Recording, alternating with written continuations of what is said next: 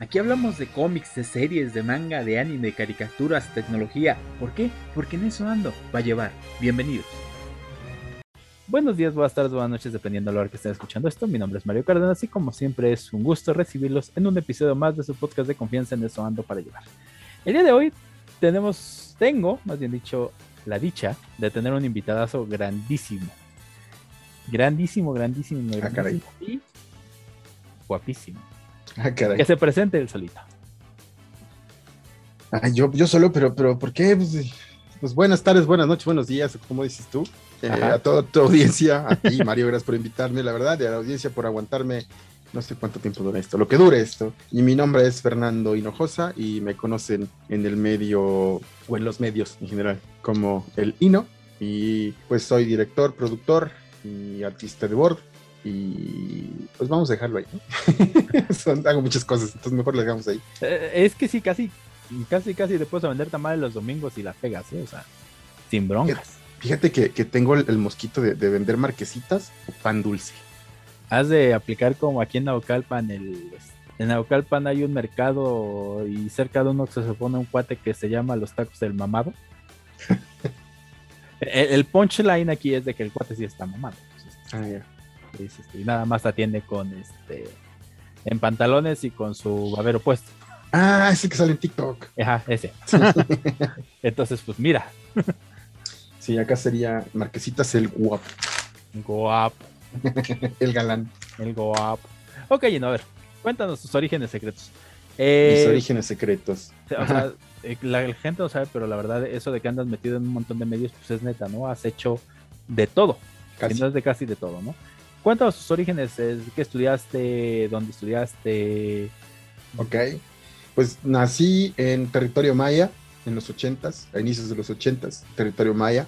Soy maíta de nacimiento, pero me crié en Acapulco y, allá es donde, bueno, crecí, me vine acá a estudiar la prepa en la UNAM, soy Puma, y regreso a la carrera a estudiar Acapulco por azares del destino.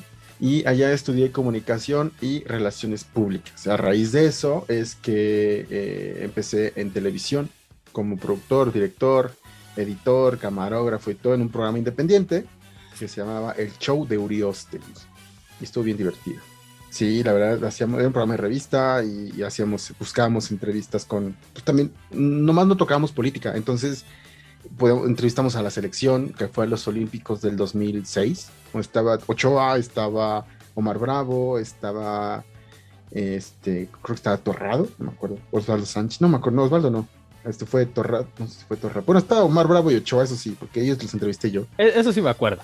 Estaba Mario Gutiérrez, desaparecido Mario Gutiérrez. Había, había, había, había varios, sí. Este, también en la femenil de entonces con Mónica González, señorona Mónica González. Charlyn Corral. Eh, ¿Quién más? ¿A quién más? Bueno, Julieta Venegas, Carlos Espejel, Natalia Lafourcade, no sé, o sea, era un programa de revista. Natalia Lafourcade. Sí, a toda madre Natalia. Sí, es bien portátil. Me llega a es Pocket, yo Pocket Sí, para su sí, conveniencia. sí, sí, no, sí, es que sí, o sea, yo la conocí hace poco en una convivencia y sí es como que ¡hop! la cargo y te la llevas. Sí, Y güey, nadie se da para, cuenta. para tomarte foto con ella, yo tenía casi casi que ponerme en L, casi. En. Hablar en. En Ah. pinacates para la foto. Nat- Natalia Lafourcade. Eh, Tomaba no, foto y tomabas foto. Qué bonito. es una chulada de mujer, la Natalia, Sí, la sí. verdad.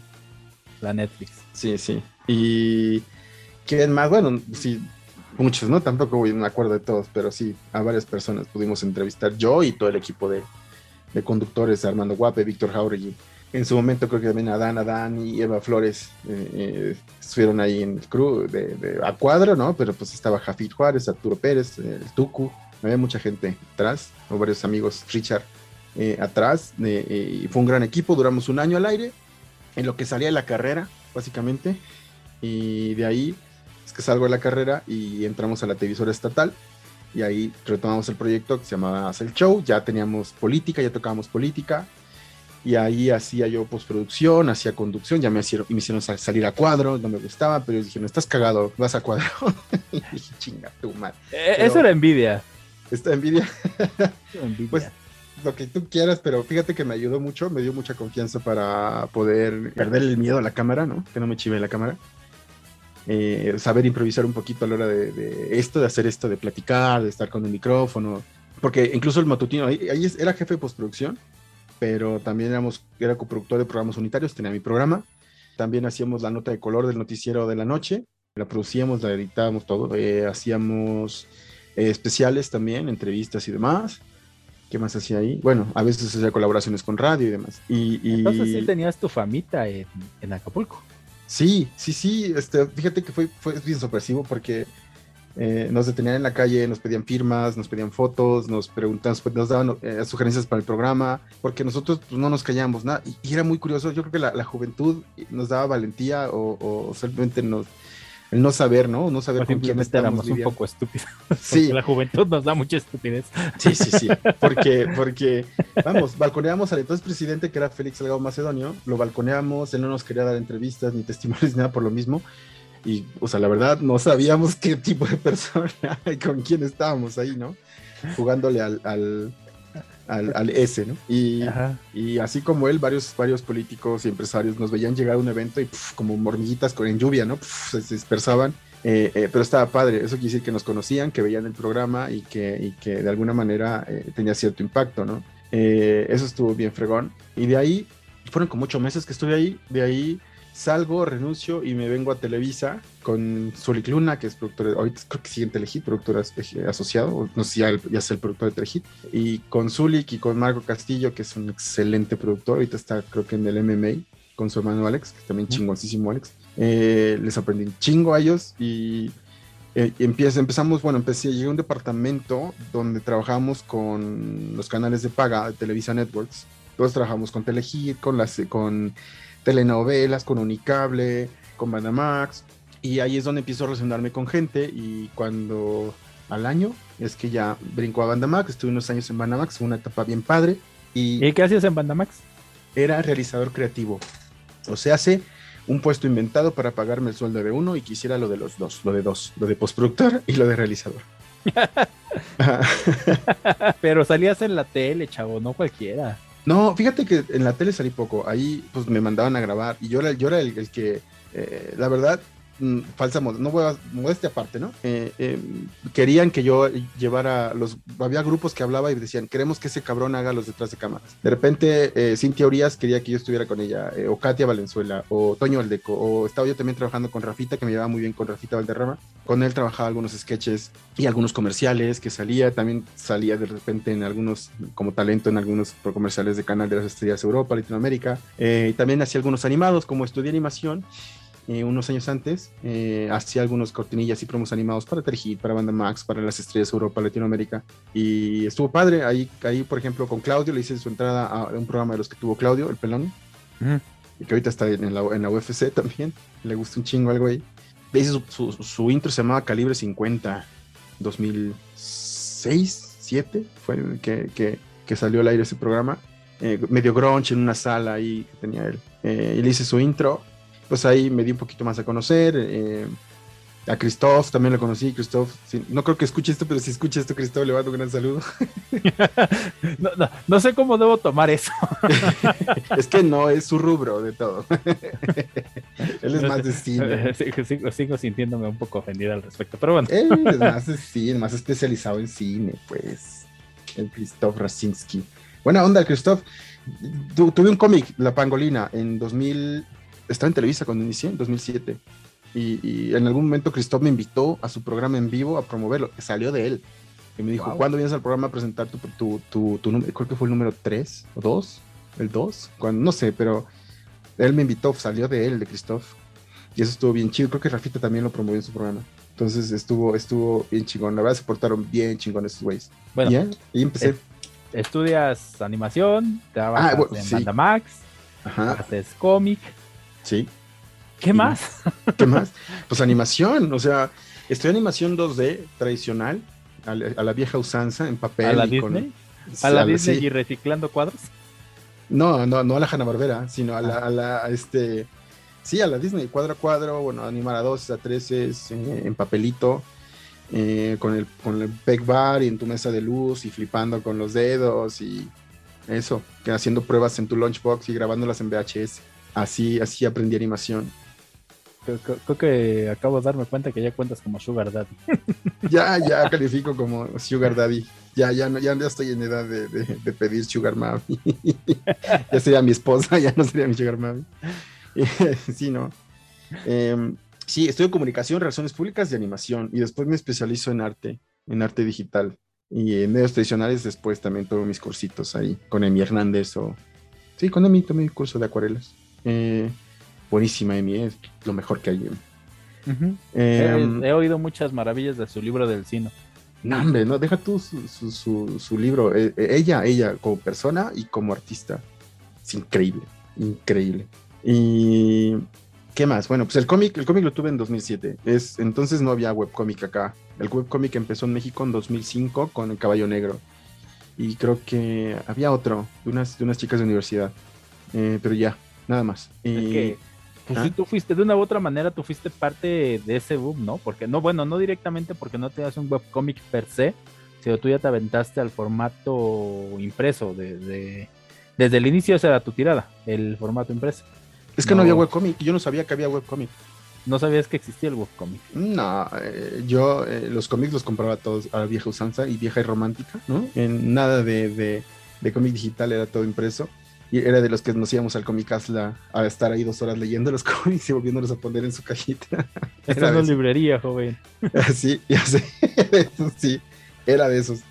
Y, que después me iba a jugar a las, a las, ¿cómo se llaman las chispas que estaban arriba? Star las estrellas, ¿cómo se llaman? Las chispas. Bueno, las Arcadias. Las Arcadias, sí, que estaban ahí arriba del Comic Castle. Ok, entonces, eh, los que nos escuchan y se, preguntan qué es Comic Castle, es lo que ahora conocen como Fantástico. Ajá. En tiempos, los tiempos dorados, cuando estaba Mundo Comic, Comics S.A. Eh, que ya volvió en formato de podcast, ¿no? Comics S.A. Creo que sí, ajá. Con este Carlos Tron, ¿no? Carlos, sí, Carlitos, sí. Entonces, bueno, viene todo este relajo. La pangolina. Ajá. ¿Cómo surge?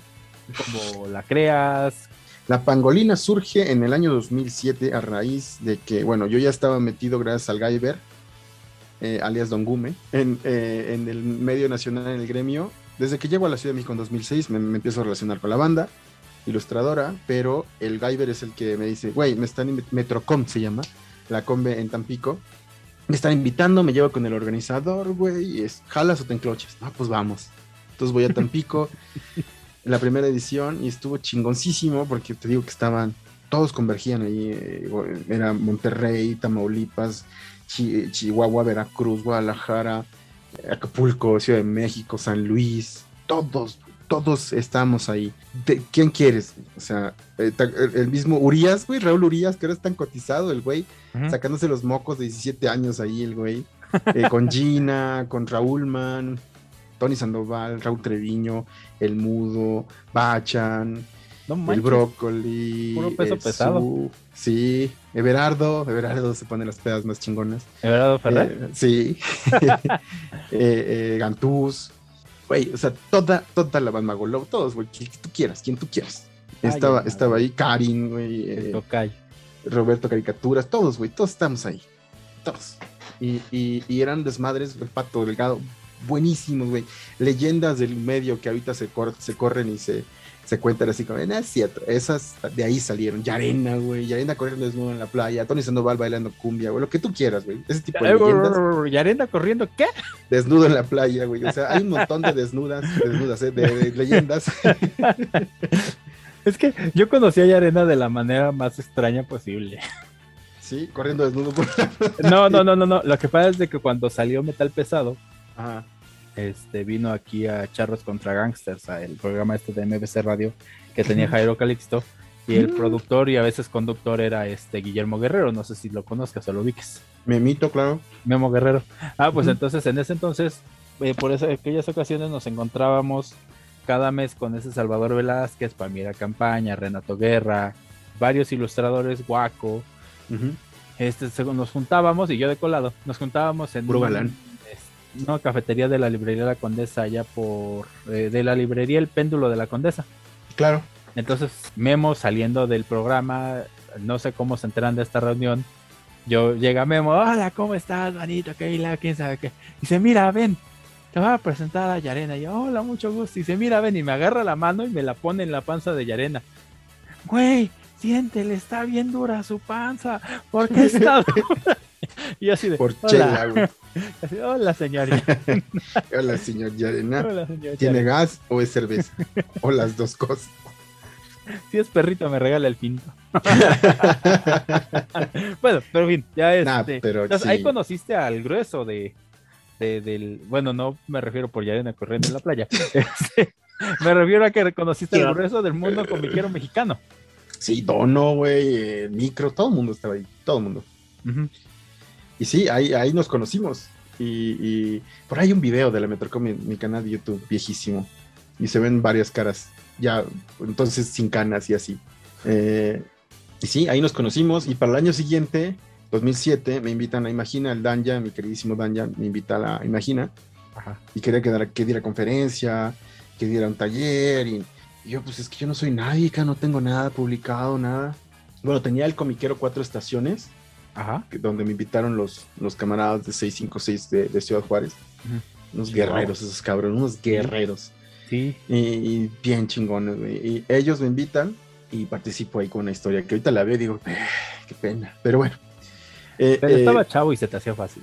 Sí, la verdad. Entonces, mira, tien- tenés- tienes que iniciar de alguna manera. Y me junto con mis amigos cercanos, Juan L., mi Kixley, y, hicimos el número cero de la pangolina. En 15 días salió. Me fui al Algarín, me metí ahí como 3, 4 días, no sé cuántos días me metí a cotizar. Las cotizaciones variaban muchísimo por lo mismo, pero al final encontré donde me lo entregaban todo ya engrapado, armado y todo. Una buena calidad y en un precio accesible y con factura y todo. Y de ahí, eh, la verdad, yo, yo quería que fuera eh, algo más serio, que no fuera una sola edición, o sea, un, cómic de un solo número, como muchos hacen, o que fuera convencional, que saliera nada más cada convención. Quería que fuera algo, algo eh, periódico, estuvieron de acuerdo. Dije, bueno, no tenemos la, posibilidad de hacerlo eh, cada mes, cada quincena, porque eran tirajes de mil ejemplares, ¿no? Hay que vender los mil ejemplares. Entonces eh, dijimos, bueno, vamos a hacerlo trimestral. ¿Les gusta? Sí. Bueno, cada quien tiene que vender y distribuir lo que pueda. Así empezamos más o menos. Y queríamos sacar más números, pero el primero fue el cero en La Imagina en 2007. Y fuimos, también fue Tosani aquella vez, me acuerdo, estaba Gisitrino, estaban también. Eh, fue mucha banda ahí a Oaxaca esa vez. También le echaban ganitas a La Imagina. Y, y ahí empezamos con la pangolina, empezamos, eh, queríamos que fuera, eh, no fuera un fanzine, bueno, yo en particular no quería que fuera un fanzine impreso en casa, ¿no? Que no, no es que los esté meditando, tiene su chiste y tiene su, su, su appeal y tiene todo, muchas cosas muy bonitas y románticas en un fanzine, pero yo no quería hacer mi fanzine, yo quería algo más en forma. Y, y entonces el hecho de que nos fueran mil ejemplares, dije, está todo dar, eso, eso ayuda a que, a que no sea tal cual un fanzine, ¿no? Aunque las historias y el esquema narrativo, la edición, todo apuntaba más hacia el fanzine, era ahí una- un, un híbrido chistosón. Entre cómic y fanzine.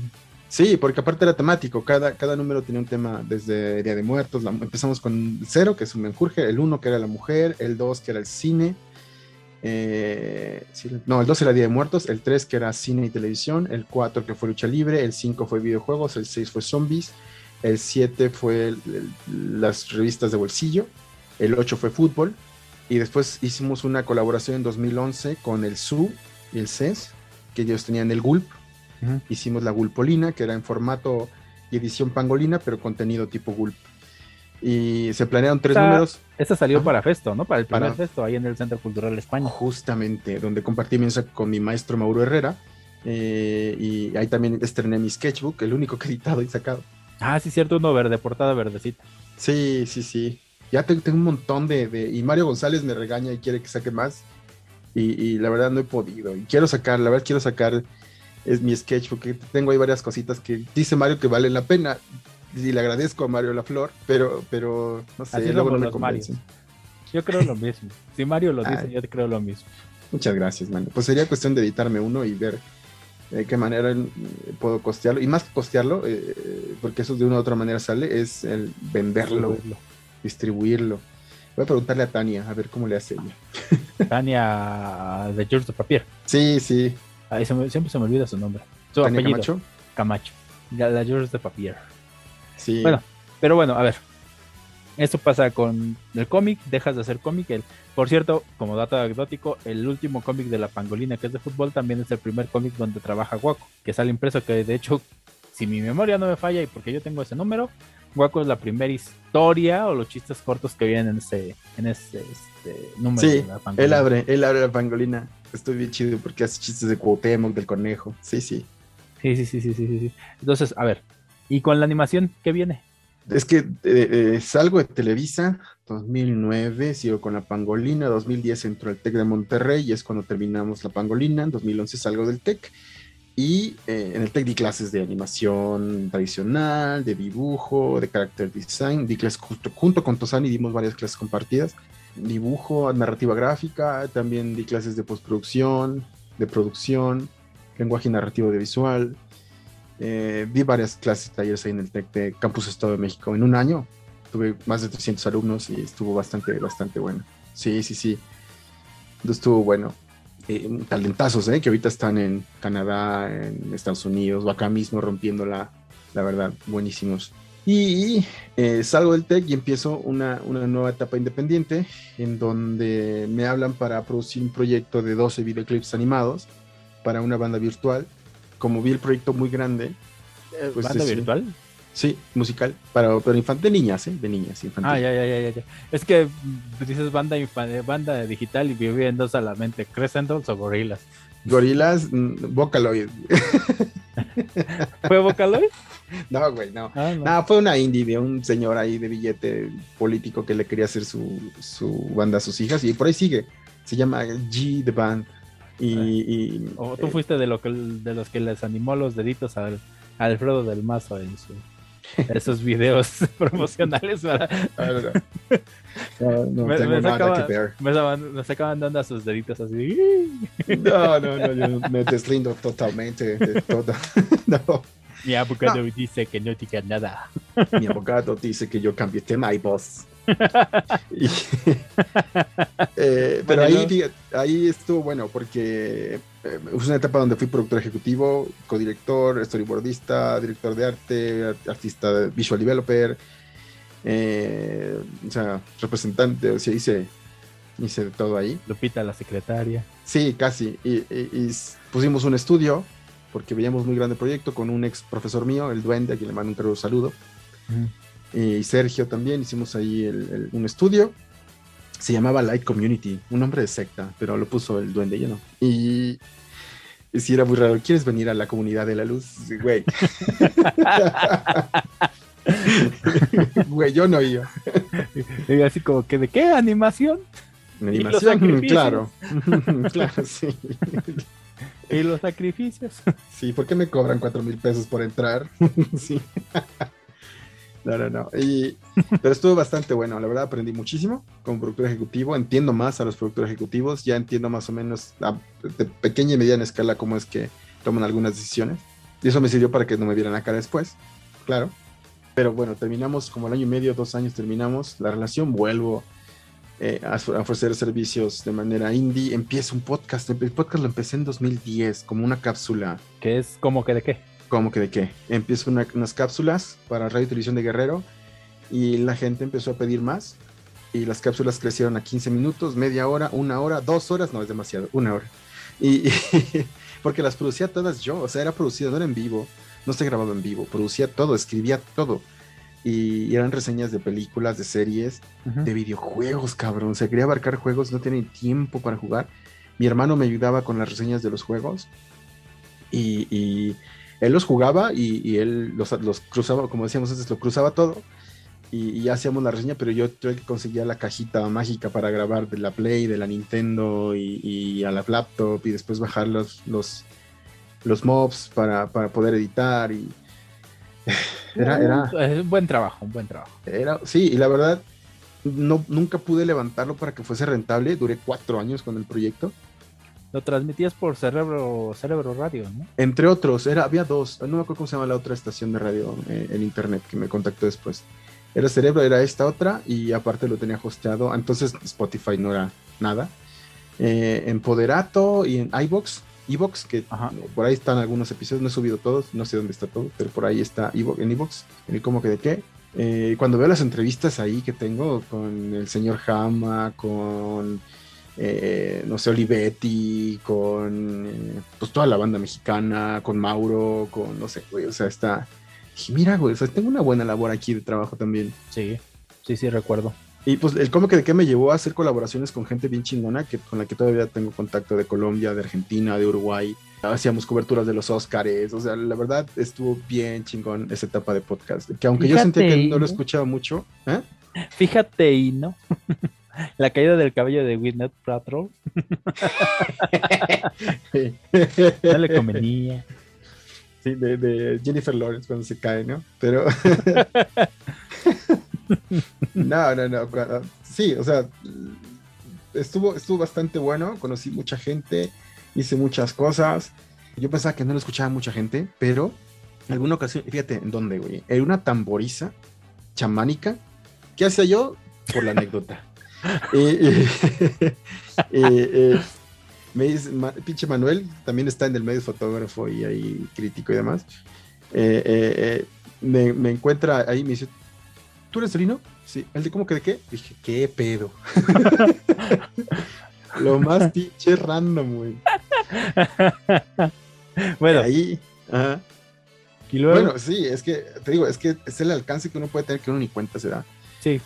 Igual en, en, en Anima, eh, en, Anima entro en 2012, empiezo a trabajar con ellos en 2012, eh, en una película que se llama Guardianes de Oz, que estaba en Netflix.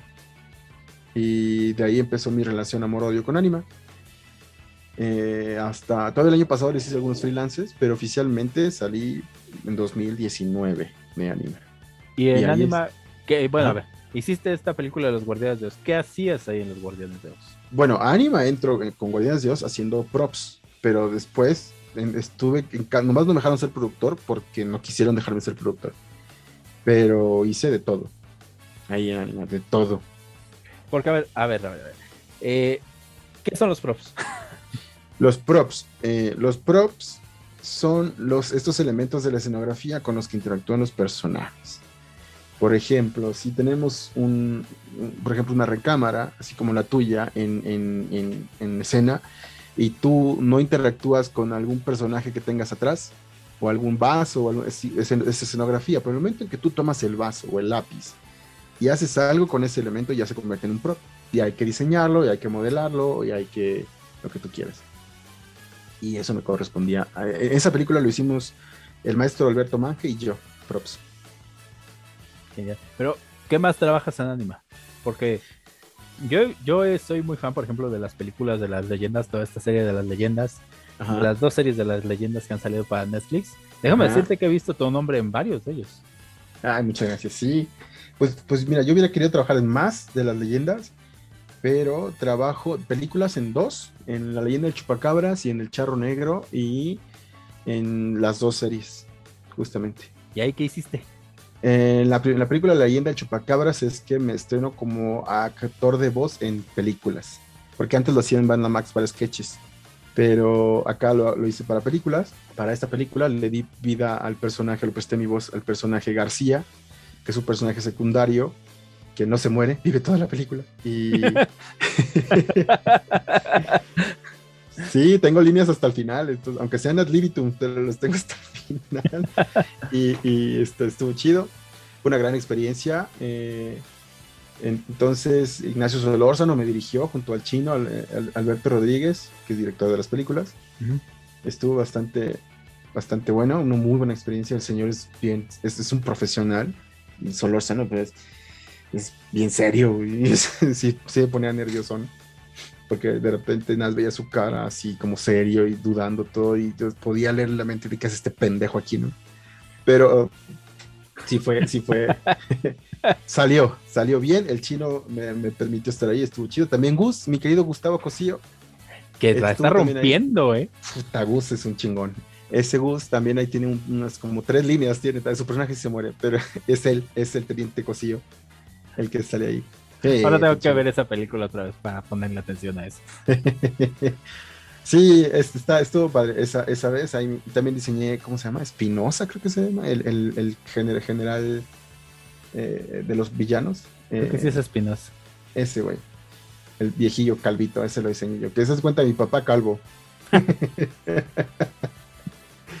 y de ahí en Charro Negro hice personajes, estudios de personajes y demás, y desarrollo de, concepto. Eh, ya después no me dejaron continuar con los conceptos, pero empecé con conceptos. No, no estoy acreditado, pero sí estoy. O sea, sí participé en la película y ahí están los, los archivos que lo, lo acreditan. Eh, y en las series, en la primera, eh, salgo, bueno, hice, me, acreditan como concept artist, pero hice background art y layout en, algunos episodios. Y, y, en la segunda hice algo de background art, hice layout, creo que no hice, no me acuerdo. Pero Dirigiste un par de episodios, ¿no? Tres, tres episodios y diseñé personajes. Y también iba a dirigir arte en la intro original antes de que nos cambiaran el estilo. Qué chido. Y, sí, la verdad. Por ahí subí en ArtStation los conceptos y todo, todo el material ahí lo subí. Porque también, a ver, de Anima también le trabaja, le maquila a otros estudios. Sí. Y si mi memoria no me falla, creo que fue para Nickelodeon. Sí. Este. Eh, grillo, banana, cerdo. cerdo, cabra, banana, grillo. Cerdo, cabra, banana, grillo, donde hiciste fondos, también hiciste fondos para cerdo, banana, grillo. Sí, hice fondos y layout y supervisé fondos y layout. Y también para Pollets en el espacio, ¿no? Creo. No, ahí no, ahí no. Estuve en un corto que se llama La Cupcakería de la Muerte, mm. que son de los Nick, Shorts, que están en YouTube, Cupcakery of Death. Eh, ese lo coordinó Betomar eh, pero pero yo lo, lo, yo hice layout y fondos y coordiné el equipo de layout y fondos. Y también para Adult Swim, una serie que se llama El Guante de Apolo, Apollo's Gauntlet, y lo pueden ver en el canal, de, en la página de Adult Swim. Ahí están los, la primera temporada y única. Eh, sí, en Cerdo Cabra, Banana Grillo. Y antes, antes estuve en Don Gato, en el inicio de la pandilla. Ahí supervisé props, hice props, supervisé modelos 3D de personajes. ¿Y en ahí viene Cascarrabias no estuviste? Ah, ahí fui solamente consultor creativo y, ahí hice una, grabé voces de trabajo, work, work voices, que son las voces guía para los actores de voz. Ah, ya, ok. Y para los animadores y demás, antes de que tengas a los eh, Star Talents que hagan, que den su voz a los personajes, pues los animadores y todos tienen que saber tiempos y intención de la voz y todo, entonces... Para que también cuadre la cara y todo esto. El pues, movimiento de la boca es más que nada la intención del personaje, ¿no? Porque tienes una línea que dice, no sé, ay jefecito, buenos días, a que diga, ay jefecito, buenos días. Es muy diferente eh, eh, a como lo estés interpretando y que el animador sepa, ah, bueno, le está doliendo la barriga a este cabrón, pues se le salen los ojos, está llorando. A, tiene hueva, ¿no? Ay, jefecito, buenos días. Que yo hacía estos como minions, ¿no? Hice las workshop y hago las voces de trabajo de esos monos. Eh, entonces, de, esos, de eso van las voces de trabajo. Esa las hice para esto. Creo que también hice, ah, bueno, hay otra para el charro negro, creo que también. No me acuerdo, me, me, me hablaban acá rato para esas cosas. y, y, eh, hay otra. Esto, esto no es un comentario sarcástico ni así ni nada, pero me encanta tu humildad. Bueno, estás hablando de quecho, ¿no? no, no, no, no, sí, sí, o sea, pero todo es como humildad, todo es así como que sí, ah, sí, trabajé aquí, trabajé acá, y hice esto, y conocí a fulano, conocí a.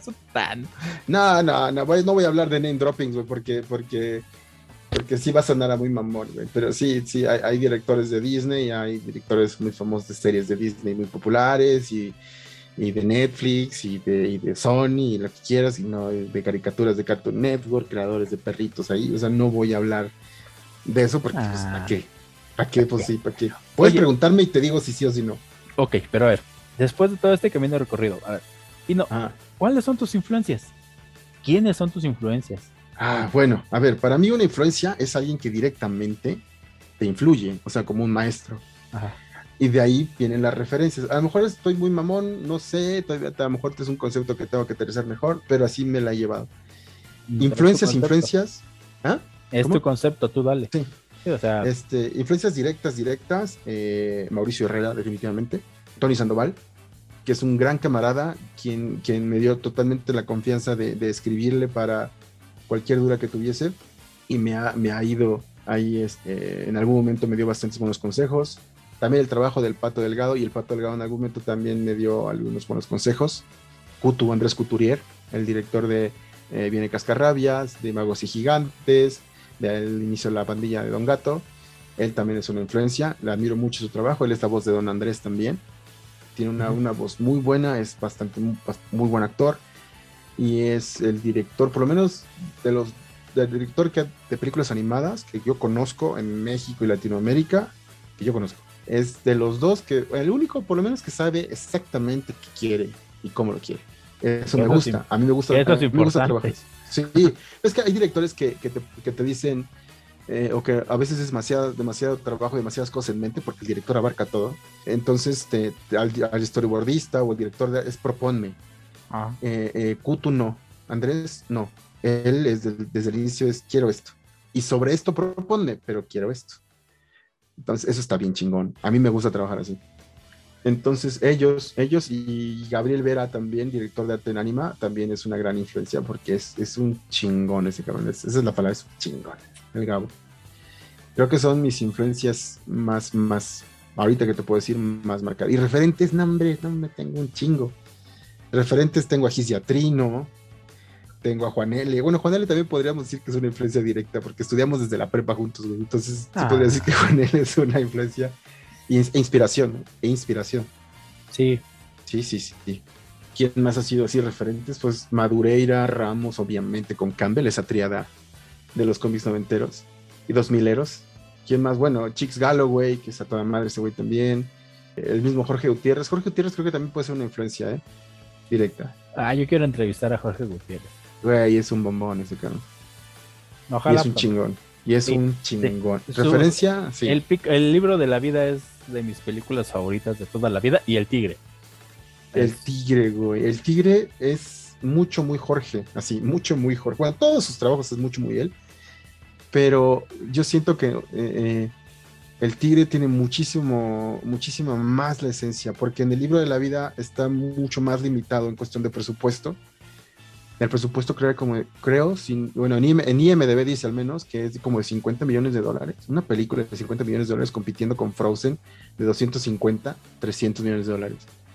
Y me gusta más de la vida por mucho, ¿no? Entonces, las limitaciones que, que, que, que tienen te, obligan y te impulsan. Eso yo he vivido con eso toda la vida. Limitaciones presupuestales que te impulsan y te obligan a ser creativo y a resolver para tener un resultado efectivo con poco. Y eso lo logra Jorge muy bien en, el libro de la vida. O sea, aunado a lo creativo, porque realmente está increíble. El, arte, cómo aterrizan los juguetes, los monos, cómo está contando la historia. Eh, eh, eh, el, el, arte, los layouts. cómo juega con la música, el desarrollo de los personajes, las texturas, todo, todo, todo, todo, todo, está el, los conceptos están bien, bien chingones. Más allá de eso, cómo con limitaciones técnicas eh, aplicas tus herramientas, tus recursos para que tengas el resultado, lo más cercano al resultado que tú quieres. Güey, está bien cabrón. Está bien cabrón y mis respetos. La neta. Y, güey, un chingo. A directores como, como Ron Clemens, como Richard Moore, bueno, Ron Clemens y John Mosker, como Richard Moore, como Byron Howard, como. que son, estoy hablando de directores de Disney. Este. Brad Beard. Gary Trosdale. Brad Bird, que es específicamente Pixar, eh, pero sí, Brad Bird. Brad Bird es el que más me gusta de Pixar. Ni Stanton ni ningún otro. Brad Bird. Eh, fíjate que, he tenido la fortuna de conocer a Ron Clements, de tomar un masterclass con Ron Clements y con Richard Moore. Y, y tipazos, güey, tipazos. Pude agradecerle a Ron Clements por su trabajo, güey. No mames, me siento bien afortunado por eso. Dime por favor que no tuviste un momento web de Señor Kirby, gracias por hacer cómics y ya Kirby, gracias a ti por leerme Ciudadano Promedio. no, güey, en absoluto, en absoluto. Fue, fue cuando estaban por estrenar Moana. Ajá. Eh, nos dio una masterclass, que más que masterclass fue un making of de, de Moana. mostró imágenes del scouting, de cómo tomaron las decisiones que tomaron, eh, en quién están basados los personajes, cositas así. Y después nos mostró la película, nos mostraron la película en inglés original sin subtítulos, estuvo bien chingón, la vimos antes que nadie, estuvo bien padre. Y, y preguntas y respuestas, Y cuando, ahí sí, yo te puedo decir que la verdad he tenido, he sido bien afortunado de conocer, platicar y trabajar con gente que admiro. Y, o al menos conocerla, o al menos platicar, güey. O sea, a mí se me han ido vivos, se me han escapado, no vivos, sino muertos. Ríos y, y Monsiváis son los que se me han escapado. Por ahí, por ahí hay un par, hay Kino. y Kino. Pero, pero eh, ahorita está Eric Goldberg, por ejemplo, que también es de mis referentes profesionales, que es un chingón, de es un animador chingón, es el que animó a Genio, a Filoctetes, a los tatuajes de Maui, es un...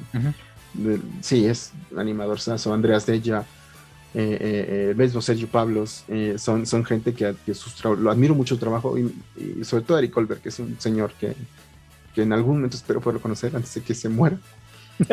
Eh, entonces, eh, eh, en, esta, masterclass, siempre, ah, incluso Brad Bell, a través del Pixelatl nos, nos invitaron un chingo de banda a un disque café, que igual fue una conferencia con él.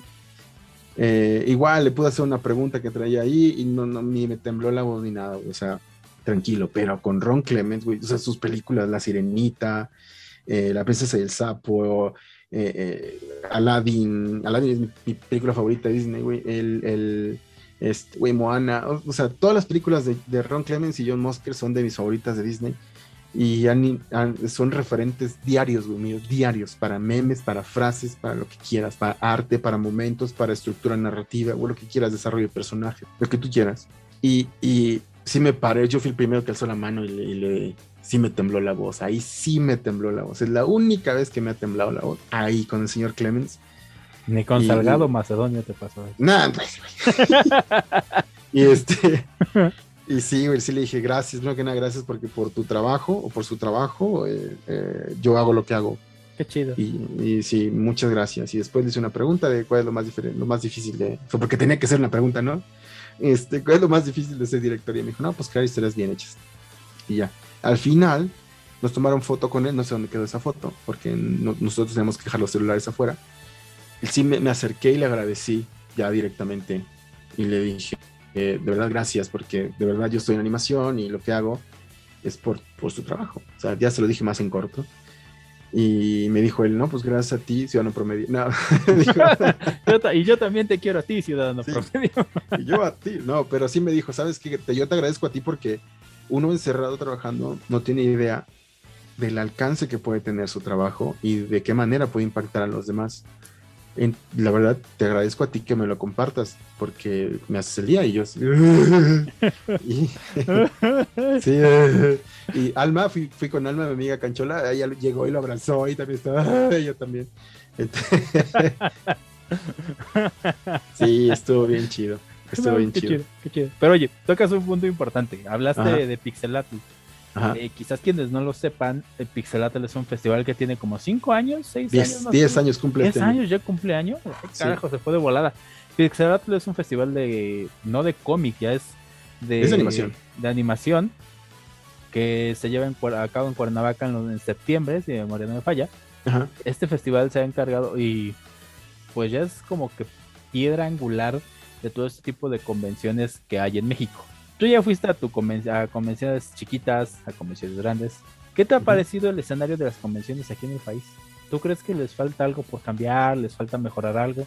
¿Estuviste ya en un par como expositor? Eh, ¿Cómo las ves? Eh, las de cómics o las de las convenciones en creativas en general. Ok. Pues mira, es que la diferencia del Pixelatl es que es más, le dicen festival y creo que está bien. Podría ser más un congreso, el Pixelatl que una combe o una expo, porque para mí la mole, la convención de juegos, la Animex, todas esas son la tsunami, son expos, no son convenciones, son expos, seamos honestos.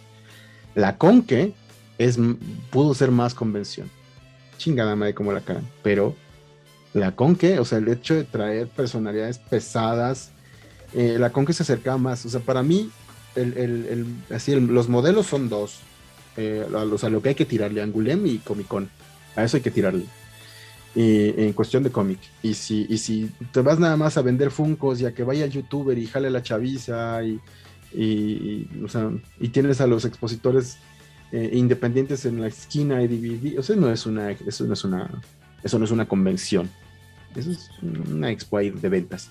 Y entiendo que hay que sacar dinero, pero ¿qué estás haciendo? Ahí claramente se nota que es sacar dinero tú vete a las convenciones, a las expos chiquitas, a las, por ejemplo, a las, a las de Yaoi, que yo no he ido, pero por lo que me han contado. no he ido, pero sabes que sí quiero ir, es que sí quiero ir porque, porque uno ¿A la Doki Doki? Doki Doki, se llama Doki Doki, claro. Este, sí quiero ir porque. Vamos. sí, güey, porque ¿sabes qué? Es, es el, el fuera, haciendo un lado cualquier tipo de, que, de prejuicios, tabúes que la gente tenga, eh, tú sientes en ese tipo de eventos el cariño que le tienen a lo que están haciendo, a lo que están promoviendo. Es diferente, es muy, muy diferente. En las expos chiquitas, te lo digo porque hablaba de, la Metrocon, era el amor con el que hacían esa, esa, esa expo. Se sentía porque nos cuidaban, nos daban ahí el espacio, promovían, era diferente. si lo quieres ver de esa manera, super hippie, la vibra es otra, las energías son otras. Porque, ah, perdón, a final de cuentas servían para lo que querían, ¿no? Que la gente viniera a conocer tu trabajo. Igual tuvo que el artista se vaya con una buena experiencia para decir, ah, si me invitan a esta convención otra vez, voy a ir porque pues me la pasé bien, voy a decir a mis amigos, oye, ¿sabes qué? Mira, si te invitan, di que sí, estuve así, así, asado, ¿no? Que, que a final de cuentas, tanto a ti como artista, como a ellos como eh, hacedores de convención, así, no, no, no, ah, como organizadores. Organizadores de convención, hacedores, andan. Este, como organizadores de convención, se fue la palabra, perdón. Sí, sí, como organizadores de convención, pues también les conviene, ¿no? Porque a final de cuentas, pues el, lo importante no es el nombre, lo importante es su evento el evento, pues, ¿qué estás haciendo, no? Y fíjate, no es porque sea mi camarada, pero Gantús en Festo y en las Conques siempre se detenía, yo veía que se detenía en las mesas y está, ¿cómo estás? ¿Qué te falta? ¿Qué te ha parecido? ¿Necesitas algo? Siempre, güey. Y, al contrario de otras a las que he ido, que no voy a hablar mal porque pinches. Eh, si no puedo hablar cosas buenas, no, mejor no digo nada. Ok.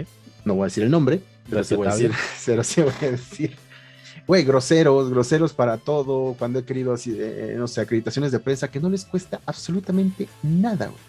Y me conocen y saben quién soy, y se dan su taco horrible, güey, y, son groseros ahí, y cuando he tenido mesa me refunden en esto ya, güey, ¿por qué coños? ¿Qué necesidad tengo yo, cabrón? Sobre todo cuando hoy en día ve, ve cómo hace Tania, güey. Tania no necesita ir a las, a las expos. Por ejemplo, Tania. No, ya no, ya tiene años que no. Este, sí, no. Eh, pero, pero, vamos, ella no necesita eso. Ella va ya por networking y por contacto con la gente y todo, que es networking. Pero ella puede vender tranquilamente online y le va bien. hoy, en, hoy en día, el, productor de, de, material y de contenido tiene que vender online. ¿Por qué? Porque pues, ya tienes público en Colombia, tienes consumidores en Chile, en España sur de Estados Unidos. Sí, cruzando el, este, los océanos, ¿no? O sea, ya, ya no es, afortunadamente, bueno, ya también depende de la experiencia, ¿no? Afortunadamente las redes sociales te ayudan a expandir tus horizontes, ¿no? O sea, el, o sea, si el Internet nos ayudó a expandir los horizontes conociendo un poquito más, pero las redes sociales y ese contacto inmediato que tienes con tus fans, proveedores y demás, pues sí te ayuda bastante. Claro, sí. Y entonces, ¿qué necesidad pueden tener de ir a un evento de esos? No, y, dices, bueno, te estás comparando con alguien que tiene un trabajo y que tiene un nombre. Sí, claro. No es que yo me esté comparando con ella, la estoy usando de ejemplo, pero igual yo, ¿qué necesidad tengo? Puedo darme a conocer en redes sociales. ¿Para qué voy a una expo a pagar? ¿Cuánto están cobrando ahorita? ¿Seis mil, ocho mil pesos por tres días? Güey, es que fíjate qué tipo de inversión tienes que hacer para ir a un evento de esos. Sí, tu mesa, tu material, esa, el manera, el transporte, viáticos, exacto. Tus viáticos, tu comida. ¿Y cuánto tienes que invertir para poder ganar más de 8 mil pesos que te cuesta, o 6 mil, ponle, que te puede costar la mesa? Que tienes que ganar eso más tener una ganancia. Entonces tienes que imprimir o sacar o hacer un chingo más, güey, el doble. ¿Cuánto? El doble lo menos. Sí, para que tengas una buena ganancia. Entonces tienes que invertir unos 15 mil pesos en un fin de semana, esperando que salga, ¿no? güey, si no eres nadie y te están invitando como artista independiente, si no eres nadie, me refiero a que nadie te conoce y vas empezando, ¿cómo chingados? Entonces, ¿cuál, entonces, ¿cuál es el caso, güey? ¿Para qué voy? Sí, por eso yo creo que últimamente también han tenido tanto empuje los estos, bueno, no, no, no digo estos de una manera despectiva, sino estos eventos de fanzine que se han ido haciendo, ¿no? Que creo que se hicieron varios en el Alicia, varios eventos de fanzine donde pues igual, ¿no? O sea, no te conoce la gente, pero puedes ir a presentar tu trabajo sin bronca, ¿no? O sea, puedes llegar y vender este tu, tu cómic fotocopiado y sin bronca, ¿no? Porque la gente sabe qué es lo que vas a hacer, ¿no? Y pueden conocer tu trabajo. Y esto, ¿sabes? Mira, yo como productor me lleva nada más a... Hace falta un evento en donde puedas tener el glamour de lo pop y puedas tener, o sea, tal cual, o sea, hace falta una convención real de cómics la hace falta. ¿Qué pasó en la Conque? Querétaro lo que quieras, les fue re bien. ¿Qué pasó al final? No tengo idea, la verdad, me faltan datos, pero hubieras, si hubieran organizado, si hubiera salido las cosas bien en cuestión logística y organización, negocios o lo que quieras que falló, estamos, estaremos hablando de que sería la única tal cual convención de cómics. Tal cual. yo, yo a nivel personal creo que el problema de la Conque fue que traes un invitado triple A más a tu primera edición y pones la vara muy alta para la siguiente edición. Porque vamos, traer a Stan Lee en tu primera edición, pues era así como que wow, ¿no? O sea, es Stan Lee, va a venir Stan Lee a la convención, ¿no? Y después vino este, vino Tom Holland, vino este Frodo, vino a la siguiente edición, me parece. Eh, el tercer año, donde ya todo como que se empezó a caer, eh, venía Rosario Dawson, eh, no se subió al avión, o sea, igual, como dicen vulgarmente por ahí, no sabemos cómo está el pedo interno de la empresa pero sí hubo detalles a, mí a nivel personal que digo, bueno, es que sí es como que, ok, sí quiero traer esto para generar que, generar el hype y la atención hacia mí, pero pues después, ¿qué voy a hacer? Claro, esa es la imagen que me queda clarísimo que es la imagen que dan y, es lo más normal del mundo. Eh, te digo, hay muchas cosas, sobre todo cuando son tres o cuatro al frente, eh, son muchas cosas que pueden pasar. Entre más personas, más manos, hay más probabilidad de error y, o de diferencia de intereses. Y a mí me suena que fue por ahí, porque la verdad te digo, no sé. No, sí, o sea, nadie sabe con lo que. Eh, eh, entonces, pues es, es, es, es, es, un volado entrarse a, decir qué onda, pero entiendo que, que después venían invitados muchísimo más pesados eh, querían expandir mucho los horizontes, cruzar charcos y todo, y, pues ya no se pudo, ¿no? Pero esa para mí es la que pintaba como una verdadera convención de cómics. Ahora, hablando del Pixelatl, es un festival, convención, eh, congreso, porque el congreso hace eso, congrega, y el, el Pixelatl congrega a, alumnos y profesionales con estudios y los junta con estudios y productoras y todo, tú puedes hablar con quien tú quieras. Ahí, ahí por ejemplo, conocí a Lishon Thomas, el que hizo Canon Busters, y ahorita tiene otra de un samurai negro, creo, ahí en, Netflix. Eh, ahí, conocí, yo seguía su trabajo en, en DeviantArt desde hace un chingo, y ahí lo topé cruz, así cruzando y le dije, güey, Lishon, sí, güey, ¿qué pedo con esto, esto, esto, esto? Y empezamos a intercambiar ideas ahí, güey.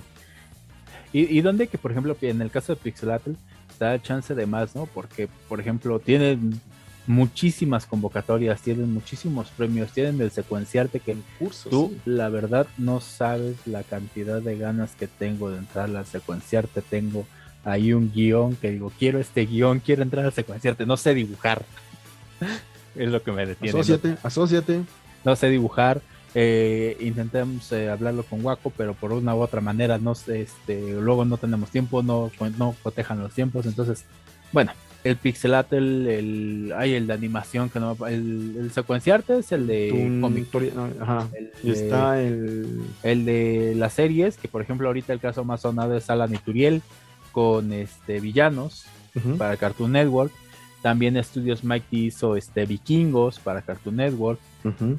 O sea de una u otra manera Pixelatl ha tenido como que ese extra ese empuje de decir nosotros queremos ayudar a producir, nosotros queremos ayudar a crear este, eh, todo este material, todo este contenido, ser como no tanto portavoces, sino como que ayudar a dar ese empuje que hace falta. Y eso es algo muy chido. Es eso, es lo que te decía. ¿Qué estás haciendo? Un festival de que de animación, ahora es animación, videojuegos y cómics. El cómic sale está bien padre que tienen ahí, que es, es muy, muy es como acogedor y te sientes ahí, realmente estás con el autor y, está ahí, güey, y hay un montón de venta. Y, está, la verdad me gusta mucho Pixel Desde el inicio me gusta mucho, me gustan mucho las fiestas que organizan, eh, las actividades que tienen, el convivio con los estudios, con los productores, con los profesionales y que te los encuentras ahí, güey. Eso está bien, bien, bien chingón. Yo quería ir, igual, yo quería ir cuando vino Rebecca Sugar o Alan Hirsch. El, yo fui, bueno, he ido casi todos, güey. Pero, pero cuando vino Kim Jong-ji, cuando, bueno, las veces que ha venido Jorge, cuando vino Gaby Zapata, cuando vino este, ay, ¿cómo se llama este, este Robert Bali también. Ah, ok. Cuando vino, pues, pues, he ido a casi todos, si no es que a todos. La verdad, ese ha sido, es un gran evento, es un gran, gran, gran evento. Sí, sí, sí. Vale la pena, vale la pena. Es que he oído mucho, mucho, mucho. Sí, sí, sí, sí. Ese, sí, de animación, es antes estaba el Creativa, y el Creativa era muchísimo más enfocado a los estudiantes, y el Pixelatl era mucho más enfocado a los profesionales. Se elimina el Creativa y los estudiantes se, vuelcan al Pixelatl, y el Pixelatl tiene que satisfacer también las necesidades del estudiante, y está de huevísimos, porque crece. Sí. Y, ahora está así. Es, está, es, es, un, festival que por naturaleza ha ido creciendo y tiene acuerdos con Francia y con este, Argentina, Chile, o sea, ha hecho las con Angulem, ¿no? Porque, por ejemplo, creo que el secuenciarte, si ganabas el primer lugar, te daban chance de mandarte al Salón del Cómic en Barcelona, al Angulem o a la Comic Con como expositor.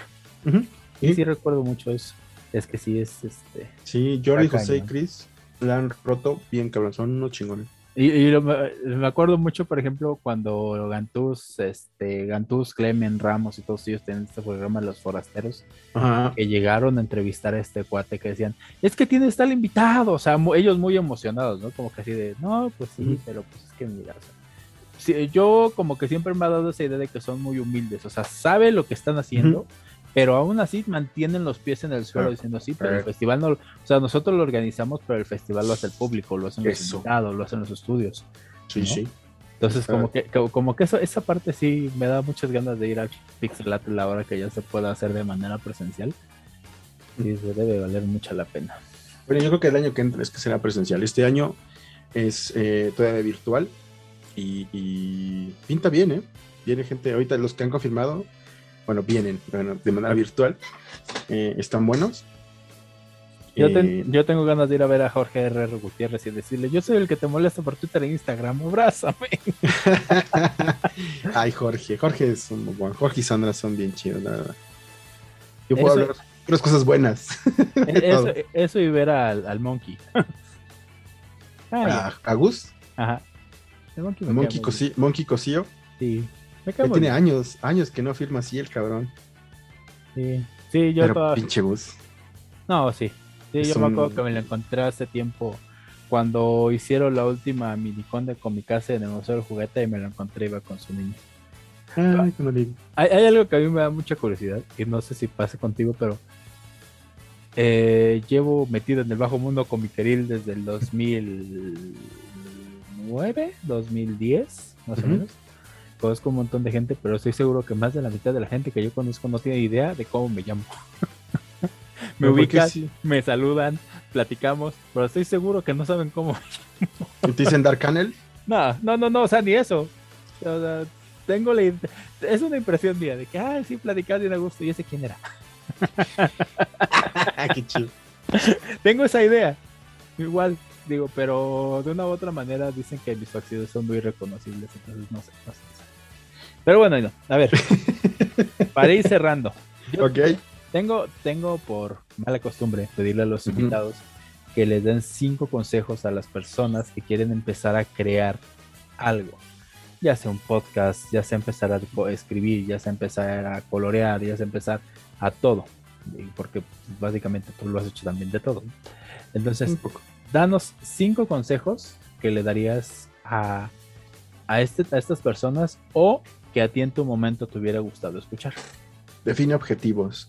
El primero, tus objetivos, defínelos, aterrízalos, escríbelos. ¿Por qué? Porque tienes que, como cuando escribes una historia, tienes que saber a dónde vas eh, y por qué estás haciendo las cosas.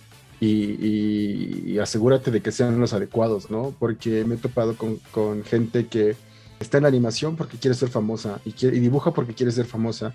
Y eso es lo peor que puedes hacer, lo peor. Porque eh, eh, es súper ambiguo y súper efímero el objetivo. Ese objetivo en cualquier momento te es, es, muy, es muy débil, es muy blandengue. Es, no tiene vacuo. no, no, no sé cómo describirlo así. Eh, entonces, si tú, por ejemplo, si quieres hacer un podcast, ¿por qué quieres hacer un podcast? Solamente por entretenerte, te va a durar tres meses y ya, como han durado un chingo de podcasts de pelos por ejemplo, durante la pandemia.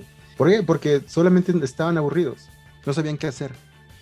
Entonces, ¿para qué quieres un podcast? No, pues quiero informar a la gente de sexo. Ah, perfecto. Quiero hablar de sexo y quiero aportar educación sexual y quiero que hablemos y cotorremos y crear conciencia sobre eh, o sea, todo es, ah, perfecto. Entonces ya tienes un objetivo. ¿Y cuánto tiempo quieres que dure? No, pues quiero la verdad, mi objetivo primario es aguantar un año. Ah, perfecto. Entonces ya tienes ahí tus objetivos del proyecto. Quiero hacer un cómic, ¿por qué? Porque quiero formar parte del gremio, quiero contar mis historias, quiero, ok, perfecto. Ya tienes esto, esto en mente. ¿Y cuánto tiempo te vas a dar?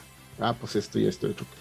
Eso es muy importante. Sería el número dos. Define tiempos, porque si no, te puede pasar como a ti, que tengo esta historia y quiero participar y quiero participar, pero nomás no, y nomás no, y nomás no. El momento en que te pones un deadline tú y te comprometes contigo mismo y eres serio contigo mismo y te respetas tú a ti, porque eso es bien importante, el respeto que te tienes a ti mismo, en ese momento te tomas las cosas en serio y en ese momento empiezas a tener resultados.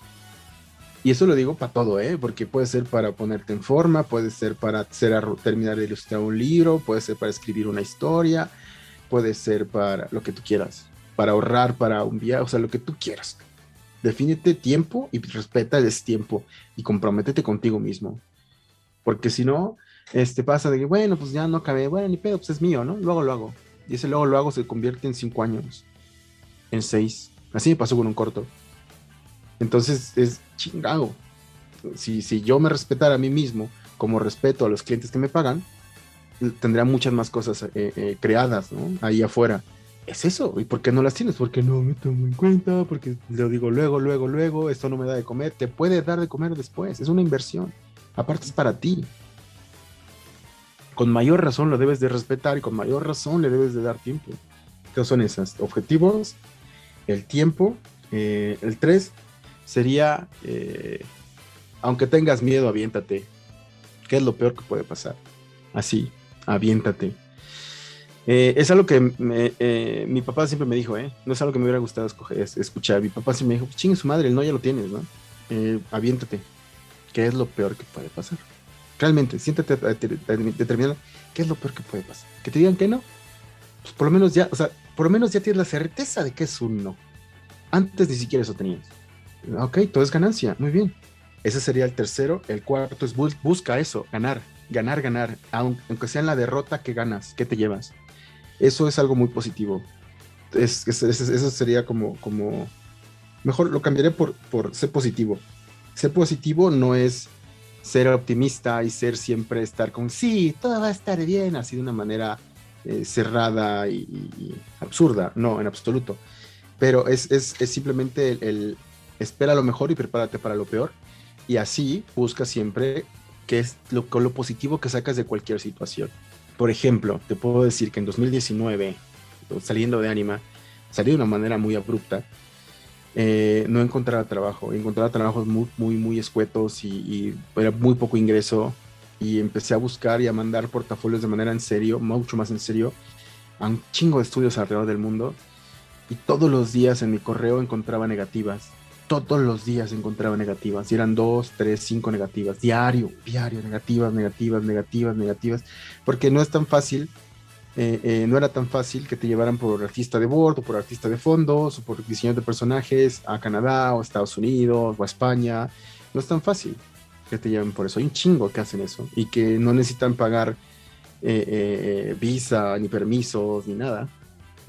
Entonces, no era tan fácil y, para juegos me pedían experiencia, o sea, que no tenía básicamente experiencia en juegos. Y, entonces era, todos los días era, no, no, no, eso te va mermando y te va deprimiendo, pero por lo me dio experiencia. ¿Qué pude sacar de ahí? Me dio experiencia aplicando a los estudios, me dio experiencia cotizando, me dio experiencia en las entrevistas, me dio experiencia en cuestión de sueldos, me dio experiencia eh, para ubicarme a nivel internacional en qué piden, cómo lo piden, qué necesitan, qué tipo de estudios hay. O sea, todo eso me dio experiencia, el estar buscando y el estar indagando, informándome, aplicando diferentes estudios, aunque tenga los negativas, las, todas esas, me ayudó a pulir mi portafolio, me ayudó a, todo esto que dije, ¿no?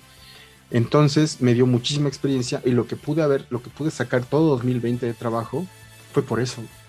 Y me cotice mejor y, me, y negocié mejor y me, me, me, contactaba gente de, desde ArtStation de, oye, eres productor, necesito que me cotices esto, esto y esto y esto y esto. Y entonces ya empezaba yo a indagar y hacía mi crew, mi crew y cotizaciones y demás. O sea, porque ya tenía yo ese tipo de experiencia, ya sabía cómo hablar con esta gente, ya sabía que necesitaban, cómo necesitaban, cómo cobrar. tipo de recibos, tipo de plataformas de pago. ¿Por qué? Porque todo eso me dio, me dio, me dio experiencia. Todas estas entrevistas, porque había negativas, pero también había entrevistas que luego no, no, no procedían, ¿no? Entonces, obviamente, uno dice, ay, no mames, o sea, pues pinche güey, todo el tiempo dicen que no, es un pendejo. No, güey. No es que es un pendejo, es que todo el tiempo eh, eh, tienes, hay muchos memes ahorita, ¿no? Donde ves el iceberg, la punta del iceberg que es el trabajo que ves y todo lo que está abajo es el trabajo que no ves, ¿no? Tal cual, tal cual. Eh, los hermanos Wright, ¿cuántos intentos tuvieron que, que, fallidos tuvieron que tener para poder levantar el avión 15 centímetros? ¿Cuántos fueron? ¿735? No sé, corrígeme. Creo que sí. Pero fueron un chingo. Mil, no sé, un chingo, güey. Y le dije, ¿y son unos pendejos por eso? No, güey, ¿por qué? Porque cada intento, más que un error, es un paso hacia adelante, un paso hacia arriba, hacia la consecución de su objetivo. Entonces, por eso es mantenerse positivo, es cambiar el enfoque. No, no, no decir, puta madre, es un error tras un error tras un error, soy un pendejo, soy un pendejo. No, güey, no. Úsalo. Úsalo como un, como un escalón. Úsalo de base para decir, por aquí no es. Es experiencia, es positivo. Y eso te ayuda a ser fuerte, güey, porque también es, está cabrón. Tanta pinche negativa, es de cabrón, sí te hace dudar, sí te hace dudar. Entonces van cuatro y el quinto sería diviértete. Diviértete a lo que te gusta, porque hay mucha gente allá afuera sufriendo porque la pinche necesidad los hace trabajar en cosas que no les gusta. Y si uno tiene la posibilidad de hacer lo que le gusta y vulgarmente dicho, tragar de lo que le gusta, güey, hazlo. No la pienses. No te des el taco de es que es que no sé, güey. O sea, estoy dibujando. O sea, güey, estás dibujando para vivir. Estás pintando monitos para vivir. Qué pedo. ¿Cuántos no hubiéramos querido eso hace un chingo, no? Yo no sabía que se podía hasta que hice que se pudiera. Entonces, güey, diviértete, disfrútalo y sé agradecido con lo que tienes. Porque muchos quieren lo que no tiene. Entonces, y sé humilde, ¿qué pasó? ¿No? Es el pilón, sé humilde. No seas una mierda de persona, solo sé humilde y sé buena persona. Nada nos cuesta. Qué bonito bonito. Qué bonito, porque este, son muy, creo que son muy buenos consejos los que das. Gracias. Sí, algunos sí me hubiera gustado que me los dijera, porque todos tenemos una etapa en la que, o no sé si todos, pero por lo menos yo y he visto muchas personas, que tenemos una etapa de, soberbia donde decimos, ay, güey, ya dibujo chingón, o sea, ay, güey, ya, por ejemplo, que tú dices que me conoce todo el mundo, así de, ay, güey, me conoce mucha banda, güey, sí, soy chingón, güey. Y cuando te das estos, estos este, cabezazos en la pared, ¿no? Topas, estos topes, dices, verga, no, perdón, mi francés. Eh, eh, la verdad estoy bien pendejo. de estos chingadazos. A, mí me gustan mucho, por ejemplo, estos casos, estas notas que luego salen de los pseudo influencers que llegan a, restaurantes, cafeterías, hoteles o lugares así que quieren que les hagan descuento o, que, o quedarse gratis porque este, son influencers, ¿no? Porque son TikTokers, porque... Y es así como que de dudo, o sea, no, o sea, eso es. Eh, si estás, lo que dices, ¿no? si lo estás haciendo para que la gente te reconozca, pues ya desde ahí estás mal. Sí, no, no, no, no, no, Es que aparte lo están haciendo mal, porque tienes que tener números, tienes que tener un representante, un agente que vaya y hable con el restaurante antes para vender la idea y lograr el acuerdo, y entonces ya llegas y ya comes gratis, no tienes que llegar así nada más. O sea, tiene el acuerdo, el contrato firmado, y entonces las mencionas, y entonces eso, pero ya con números y, y, resultados y otros clientes y demás. O sea, las cosas se hacen como deben porque si no, tienen este tipo de pendejos que no saben ni siquiera qué están haciendo y, eso pasa, güey. O sea, sí. Entonces, sí, o sea, esos momentos de soberbia, en algún momento sí me hubiera gustado que alguien me sacudiera para no sacudirme yo y darle una chingada soy yo, que me lo lleve durísimo. Pero muy chamaco también. y o sea, güey, si llegas del, rancho y, te, y te, reciben en un bar, en una reunión de moneros y te dicen, maestro Hino, le invito una cerveza, y dices, güey, a lo mejor sí soy un maestro, ¿qué pedo? Entonces, pero después, ya después, o sea, obviamente ya mejor ubicado en el medio, dije, no, no soy nadie, güey. Y a la fecha, o sea, a la fecha todavía no hago algo, algo importante, creo yo, para el medio o para el gremio de animación o comiquero. Estoy en eso. Estoy en que tengo cosas ahí trabajando de a poco. Pero el, punto, importante, perdón, te interrumpa, el punto importante es que hay gente que te conocemos, hay gente que te estimamos, hay gente que en algún momento te podríamos apoyar, si así lo quisieras, ¿no? O sea, pero, pero es parte de eso mismo, ¿no? Parte de que, de que tú eres esa persona, de que tú eres ese tipo de persona, ¿no? O sea, de que no todos meterían la mano al fuego por personas engreídas, creídas, son los maestros, porque, ¿no? Entonces, como que eso radica y como que eres un vivo ejemplo de eso, ¿no? De que, pues, con humildad, con los pies en el suelo.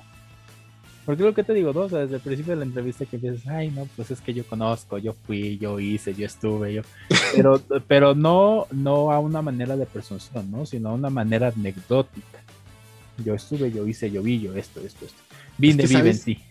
Es que, ¿sabes qué, güey? El, el, la pregunta que le hice a Brad Bird y que me la hice con, me la estaba haciendo yo, me la preguntaba yo, y la platiqué con un maestro storyboard, Craig Grasso, que en paz descanse, de CalArts.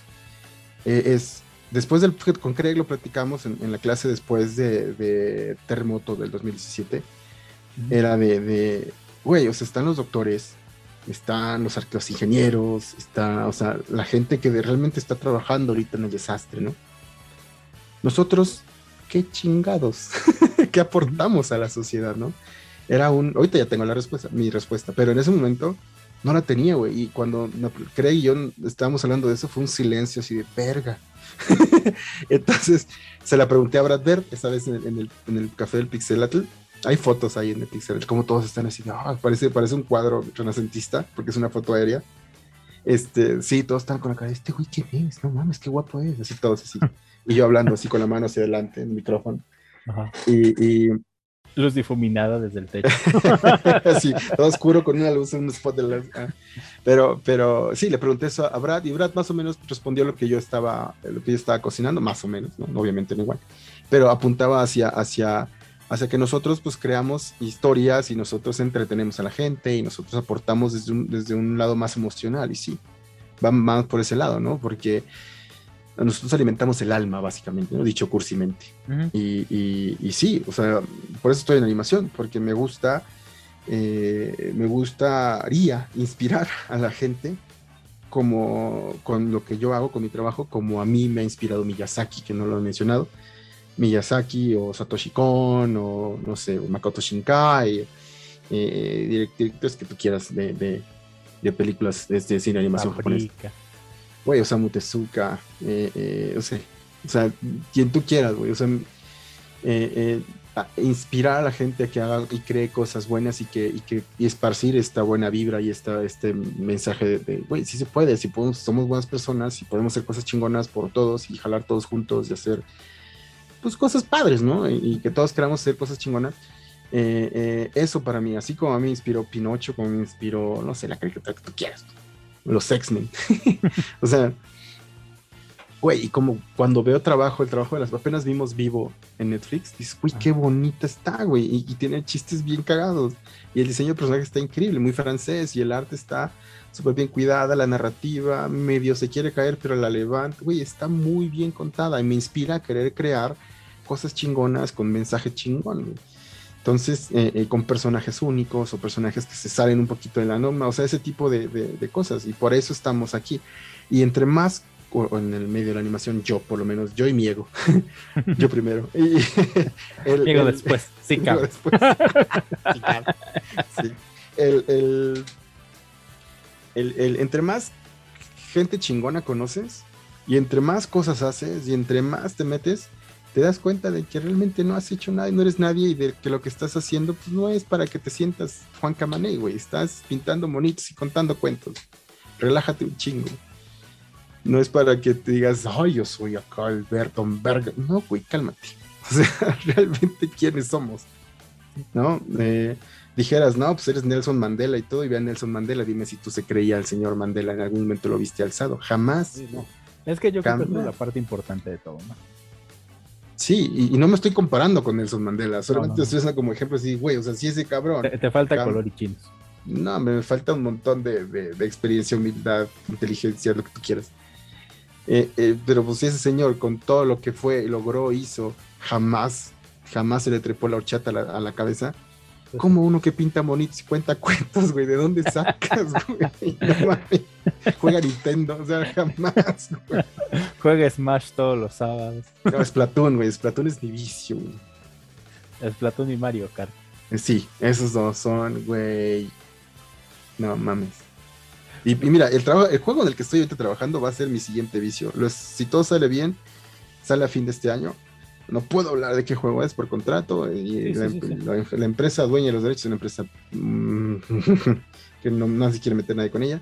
Entonces, eh, eh, pero viene bueno y le, echamos, le estamos echando muchas ganas para que sea eh, del agrado de los fans y, la verdad a mí sí me está gustando mucho, güey. Yo lo, estoy, lo veo cada, cada que tenemos junta y revisión de avances y todo, es de, güey, no mames, qué increíble se ve.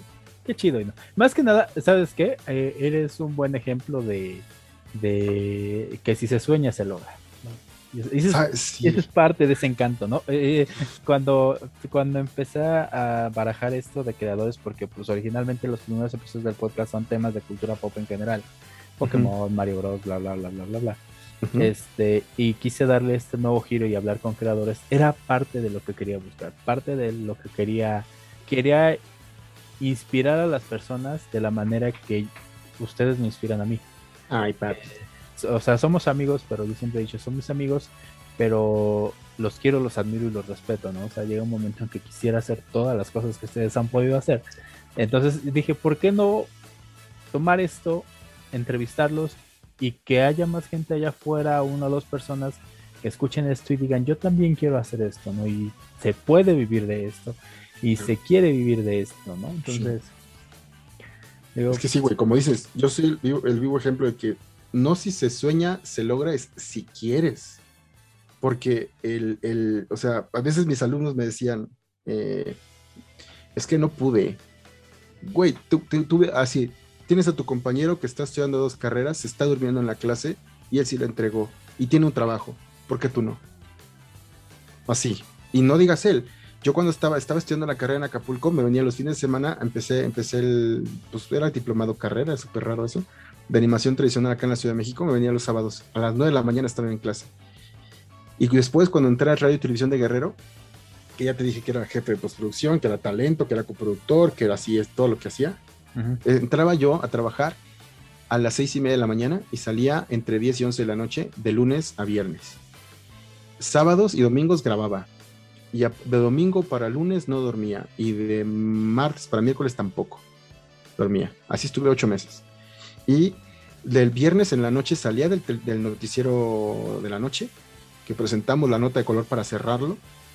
Nos íbamos a junta de producción, iba a cenar a casa de mis papás, hacía algo de tarea, agarraba mis cosas y a la una de la mañana, bueno, antes de las 12 ya estaba esperando el camión porque el camión salía a la una de la mañana para venir acá a la Ciudad de México. Me tomaba un, a veces un tamal y un café, una, una tole en la calle, a veces me iba al Sanborns por un cafecito, en lo que me daban las 8 para irme a la escuela que abrían a las 9 era el primero siempre en llegar a la escuela, esperaba afuera que abrieran. Si llegaba el profesor antes, ya le estaba diciendo que era Balfer, que en paz descanse Balfer, o, era el duende. Eh, siempre era de, dudas, ejemplos, cosas, ejercicios que me pusiera. Tomaba la clase. Si podía retener al profesor más tiempo, lo retenía. Si no, pues ya me iba, me iba a la terminar. Si tenía tiempo, comía. Si no, no. Regresaba a Acapulco ese mismo día y en la noche estaban pasando por mí por ahí de las 8. Era, llegaba, era como a las 3, 4, si por ahí de las 8, 9 estaban pasando por mí, mis compañeros de trabajo, para ir a grabar en la noche. Y de ahí hasta las 3, 4, 5 de la mañana. A las 9 de la mañana del domingo estaba de pie editando. Entonces, así fue, güey. ¿Por qué? Porque yo quería estudiar animación. No tuve las posibilidades para irme a estudiar a Canadá. Se me ofrecieron un montón de cosas. Lo que no se me ofreció fue beca y no hubo dinero y mis papás querían pedir un préstamo y yo no los dejé porque no se me hizo justo. Entonces no pude estudiar animación como mm, pues a mí no se me dio. Y eh, eh, en Canadá, pero aquí sí, sí quería estudiar animación, quería aprender a animar, pues lo hice, güey. Entonces, si a mí me dicen, no, pues sí quiero, pero no puedo, mis huevos son tus ojos, güey. No mames. ok. Y mis pelos, tus pestañas, perdón al vulgar. Pero sí, güey, o sea, o sea, no puedes decirme a mí, y si, y si he estado con pesos en la bolsa y nada en el banco, güey, y así, o sea, si la he sufrido y estoy aquí ahorita, uno, la vida es una tómbola, sí, y dos, sí, si lo sueñas lo logras, sí, pero cuesta un chingo, un chingo, mientras, pero mientras tengas e, el sueño bien presente y seas empecinado, necio y, si estés ávido de aprender y de, y de romperla con esas ganas de hacerlo, güey, lo vas a hacer, siempre, siempre, siempre. Qué bonito, Ino. Muchísimas gracias. Muchísimas gracias por acompañarme para esta entrevista que creo que acabó de lagrimita como mujer casos de la vida real. Güey, es que no te he contado todo. no, pero sí. Sí, güey, este, con emoción. Sí, sí, sí, sí. sí. Eh, y no, ¿Dónde te leen? ¿Dónde te ven? ¿Dónde te escuchan? Eh, redes sociales. Echa tu comercial. Ok, eh, bueno, Twitter, Instagram, ArtStation, estoy como Divino con H intermedia, D-I-V-H-I-N-O, Divino. Pero pues Facebook, Behance eh, o mi website, estoy como Inorama, inorama.com con H, inorama.com, ahí están todas mis redes sociales, también en TikTok estoy ahí como Divino. En IMDB también me pueden hallar como Fernando Hinojosa. Próxima, estoy, no, mira, no quiero anunciarlo porque, porque lo estoy dudando, pero estoy queriendo relanzar mi podcast ya estoy haciendo, sacando, no quiero, pero ya tengo mi cortinilla, ya estoy sacando screenshots. es solo cuestión de que me dé tiempo de, y me organice en cuestión de producción para que sea una producción viable, porque ahorita te digo que estoy con el trabajo de España, estoy con, con la parte del freelance de, Estados Unidos, eh, estoy con proyectos personales y, pues eso, entonces es en lo que, y pues voy al gimnasio, tengo novia, o sea, amigos. entonces, hay muchas cosas que juego Nintendo, entonces hay muchas cosas que, que, atender, pero sí quiero hacer, retomar el podcast y retomar las reseñas y, esto, porque si hace falta. Está Chucho Calderón, que es un chingón eh, para hablar de, de, animación, pero creo que hace falta alguien, alguien de adentro, alguien, alguien que conozca de producción, que conozca de realización, que conozca de voz, que conozca de, arte, sí, de, sí, sí, de tiempos, de costos, de, presupuestos, todo, todo, todo, todo. Entonces, y que tenga ese tipo de visión y que pueda decir, mira, güey, esto es por acá, esto es por acá, latinaron en esto, hablar desde un aspecto de vista también más cinematográfico. Hace falta eso en, en, en el medio de entretenimiento, youtubero y, podcastero. Entonces creo que, creo que sí me está dando ganas. Siento que sí debo hacerlo. ¿Tú qué dices, Mario? Hazlo. ok, ok, ok, ok. Vamos a ver qué se puede hacer. Pues muchísimas gracias por, por este, dejarme robarte un par de horas de sábado. Amigos, pues muchísimas gracias. Nos escuchamos en 15 días, donde en el próximo episodio vamos a tener a Ricardo Paredes, también conocido como DJ Gomita quién es, ya se enterarán la, próxima, la próxima quincena. Nos vemos, muchísimas gracias. Eh, recuerden que tenemos las redes sociales, estamos, estoy, perdón, tengo que dejar de hablar en plural cuando nada más soy yo.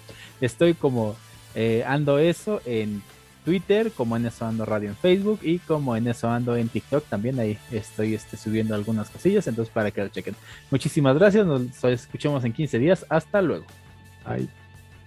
Muchas gracias por acompañarme en el episodio de hoy. Recuerden seguirme en las redes sociales del programa para enterarse del podcast, de los temas y también si quieren que hable de algún tema en específico o les interesa participar en algún episodio del podcast, pues déjenme un mensaje y ya lo vamos armando. Hasta luego.